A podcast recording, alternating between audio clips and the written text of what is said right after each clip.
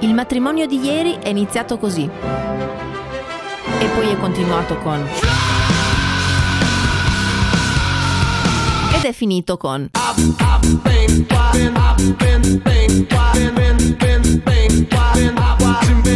quindi saluti e baci, tutti felici, tutti contenti, tutti a casa.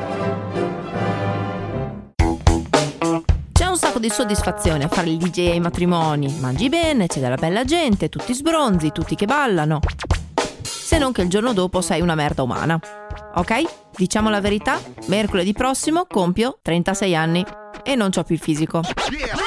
Ho passato 7 anni della mia vita a fare il DJ in discoteca, staccavo alle 4 del mattino, alle 4.30 avevo finito di cacciare gli ultimi cadaveri dei clienti dalla pista e alle 5 me ne andavo a casa. Ma la cosa più divertente in tutto ciò è che se c'è una cosa che ho sempre detto che non avrei mai fatto nella mia vita era lavorare in discoteca. E invece... Il mio reale obiettivo era andare a lavorare in radio, ma tu sai che la vita ogni tanto prende delle pieghe un po' strane. Mi ricordo che da piccola mi chiudevo in casa e mi registravo le cassette con le mie trasmissioni completamente inventate. Io ero specializzata nell'oroscopo, facevo solo i segni che mi piacevano. Poi sono cresciuto, ho smesso di fare l'oroscopo e la mia ossessione per la radio è aumentata. Il problema era che non mi era molto chiaro come arrivare a lavorare in radio. Per me quelli della radio erano un po' delle entità mitologiche che esistono ma nessuno li ha mai visti, un po' come la Polonia e intanto mi esercitavo a studiare tutte le canzoni a memoria. Non sapevo bene come arrivarci, ma sapevo che la mia vita non avrebbe avuto un senso se non ci fossi arrivata. Poi la mia vita ha iniziato veramente a non avere più senso. Abitavo a Mirandola in provincia di Modena. Lavoravo la notte in un bar, andavo all'università Reggio la mattina e il weekend davo una mano in un negozio di ciabatte di Modena. Avevo ormai accantonato l'idea della radio e pensato che la mia vita non sarebbe andata molto oltre quello. Poi un giorno la proprietaria del negozio di ciabatte se n'è andata e io ho cambiato stazione radio e messo su quella che mi piaceva.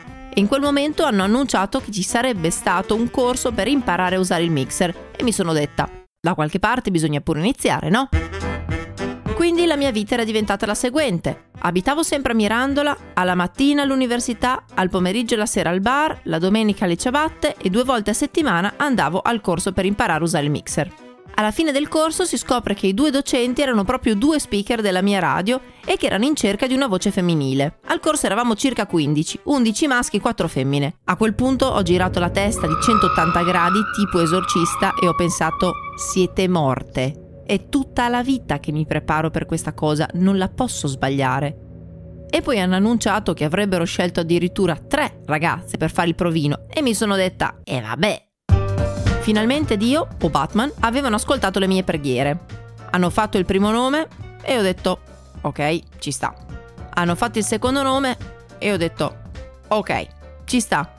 Hanno fatto il terzo nome e ho detto merda. I treni passano una volta, il mio era passato, mi aveva sputato in faccia e se n'era andato. La mia vita era finita. Ho mollato il bar, ho mollato le ciabatte e ho pensato di mollare anche l'università ma in realtà non sapevo cosa stava accadendo. La prima era andata a fare il provino, era stata presa e ha scelto di andare in un'altra radio. La seconda ha fatto il provino, è stata presa, ma poi ha cambiato idea perché in realtà non le andava più di tanto di lavorare lì. La terza ha fatto il provino, è stata presa e dopo un mese la sua famiglia magicamente si è trasferita con effetto immediato in Inghilterra. Ciao!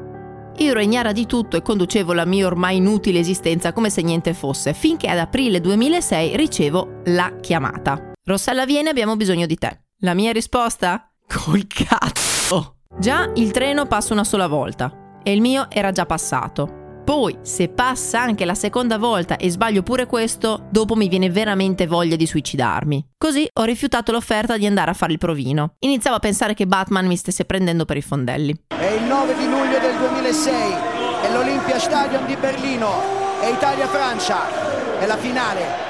Facci cantare Buffon! Campioni mondo! Campioni del mondo! Tutta l'Italia festeggia, testate della Francia, insulti dell'Italia, mia nonna sta russando e io ricevo la chiamata. Presa all'euforia mi sono detta, vabbè, peggio di così non può andare, coraggio e andiamoci. La mattina dopo, alle 8, ero davanti alla porta della radio, seduta, perché la radio era chiusa. Alle 9 si presenta il primo DJ del mattino, mi guarda, non ha idea di chi sia io e mi dice che lui non ha niente da farmi fare di mettermi a sedere in un angolo a guardarlo. Alle 13 mi saluta e se ne va. Io stavo morendo dentro, ogni due secondi rivolgevo gli occhi a Batman e mi chiedevo se mi stesse veramente prendendo per il culo o cosa. Tutta la cosa aveva sempre meno senso. Alle 13 faccio per andarmene e incontro il signore delle pulizie. Cioè, che poi in realtà era il capo, però essendo entrato con una scopa in mano, io ho detto è il signore delle pulizie. Mi guarda e mi fa: Ma tu chi sei? Tu guarda.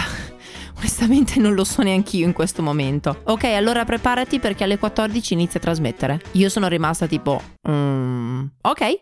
Vedi che in fondo Batman mi voleva anche bene e forse anche Robin. E questa è stata la prima canzone in assoluto che ho trasmesso. Poi però c'era il piccolo dettaglio che se fai un lavoro come quello della radio, poi magari la gente non ti prende sul serio, non ti affitta gli appartamenti e quindi ti ritrovi a dormire nove mesi su una brandina nel corridoio con la testa sotto al mixer per non avere la luce agli occhi e poi finisci a lavorare in discoteca anche se avevi giurato a te stessa che non l'avresti mai fatto. Ma questa è un'altra storia perché in realtà ci sono matrimoni perfetti che iniziano con il metal e finiscono con Gigi Dag, ma in fondo quello che conta è quello che ci sta in mezzo, no? Ah, un'ultima cosa. Io sono Rossella. Ho 35 anni e sto per diventare una MILF. The story you're about to hear is true.